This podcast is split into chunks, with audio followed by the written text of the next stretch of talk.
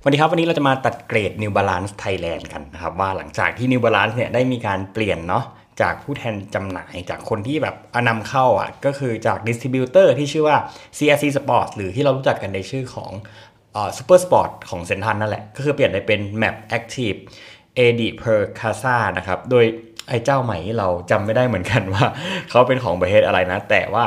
อืมน่าจะเป็นแถบแถบเรานี่แหละ เดือนกันยายนที่ผ่านมาเนี่ยต้องบอกว่า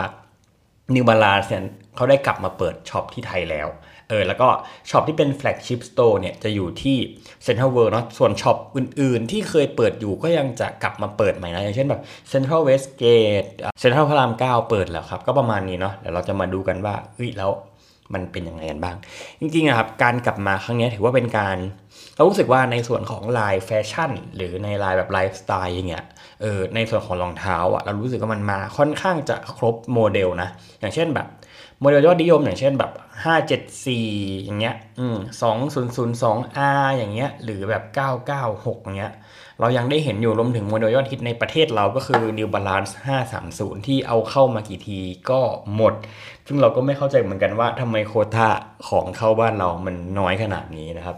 อะถ้าเป็นไลฟ์สไตล์ที่เป็นรองเท้าเนี่ยเราว่าไม่ได้ขาดตกบกพร่องขนาดนั้น แล้วก็มีการ select สีเลือกสีคู่สี colorway ออกมาที่ค่อนข้างจะดีมากๆ คือเดี๋ยวเราจะมีรูปไว้ให้อยู่แล้วแหละ ก็ลองไล่ดูรูปไปกัน เรารู้สึกว่าสีมันสวยกว่าเดิม มากขึ้น แล้วก็คือที่ผ่านมา ก่อนหน้านี้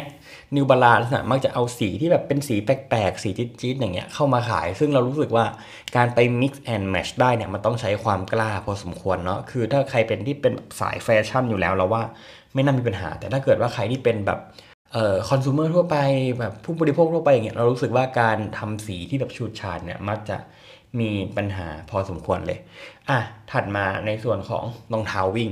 รองเท้าวิ่งเนี่ย เรารู้สึกว่า New Balance รอบนี้มาเกือบครบทุกโมเดลมั้ง ถ้าจำไม่ผิดนะ มาเกือบครบทุกโมเดลมากๆเลยก็คือ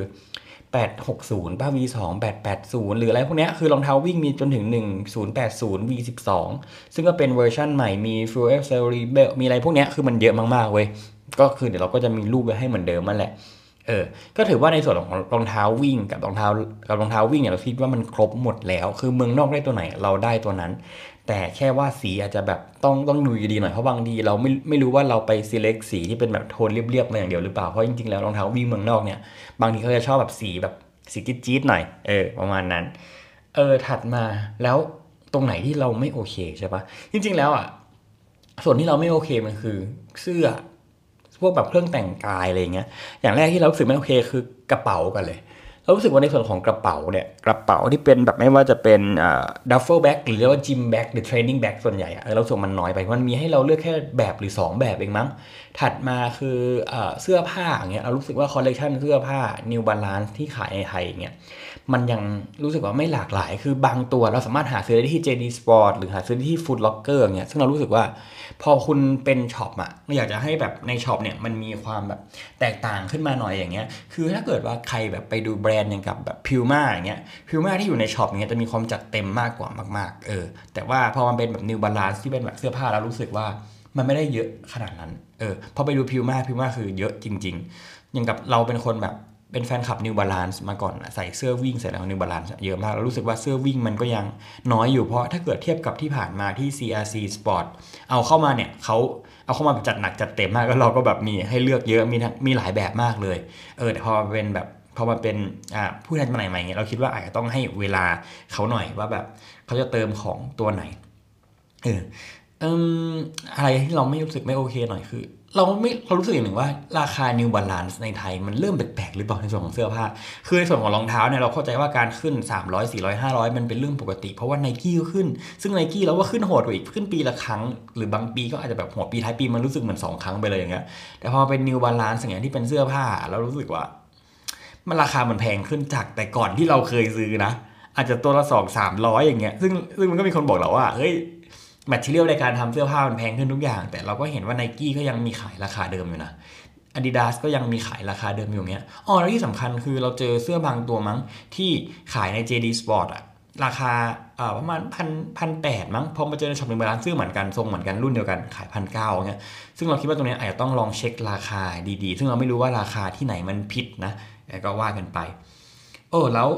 อะไรขาดหายไปอีก เอ้ย ของเด็กมีนะ ของของที่เป็นของเด็กมี New Balance เอาของเด็กเข้ามาค่อนข้างจะเยอะมากในส่วนของโมเดลรองเท้ากีฬาหรือรองเท้าไลฟ์สไตล์อย่างเงี้ย เราคิดว่ามันมาครบ อาจจะยังเหลือแค่ made in US กับ UK ซึ่งตรงนี้อาจจะต้องให้เวลาหน่อย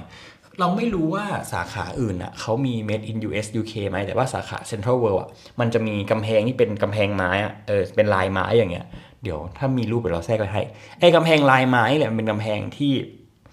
เออเป็นเชลฟ์ของ US UK ซึ่งตอนนี้มันเป็นของธรรมดาไปวางขายอยู่ซึ่งคิดว่าอาจจะต้องรออาจจะต้องรอเออ แล้วก็ตอนนี้เรารู้สึกว่าเขาเติมของช้าเว้ยคือยังไง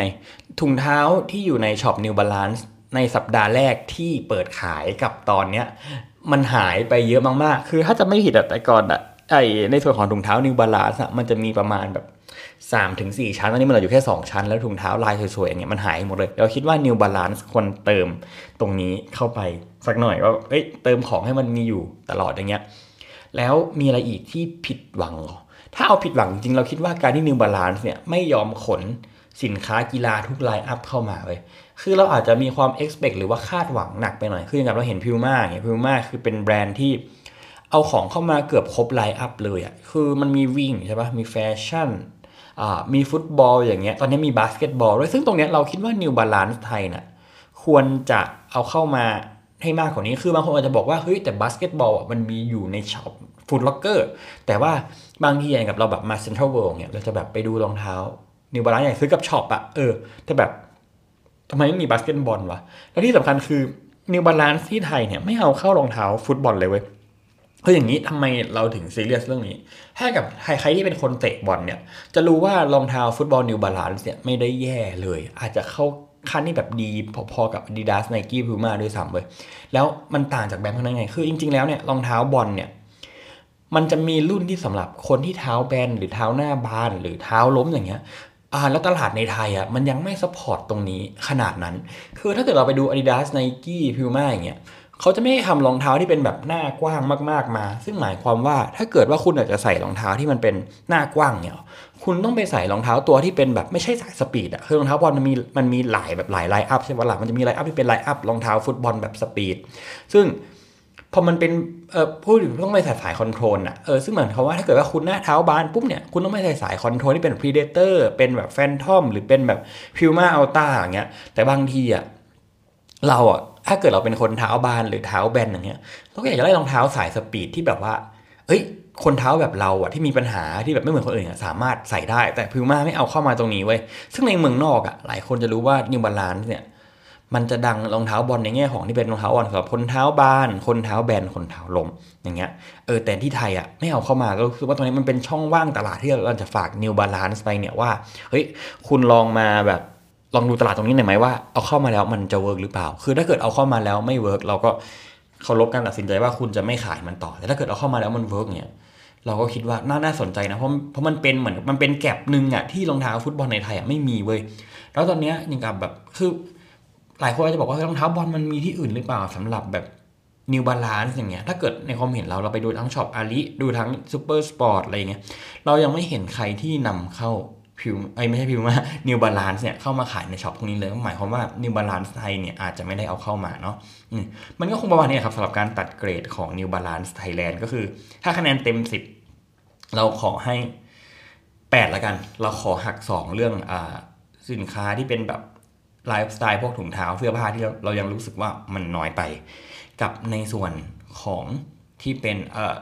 สินค้าที่มันไม่ครบ lineup คือมันหายฟุตบอลกับหายบาสเกตบอลไปในช็อปคือมันไม่ได้มีเยอะให้เลือกเยอะมากๆเนี่ยเออก็ประมาณนี้ครับสำหรับ EP นี้ก็ bye bye สวัสดีครับ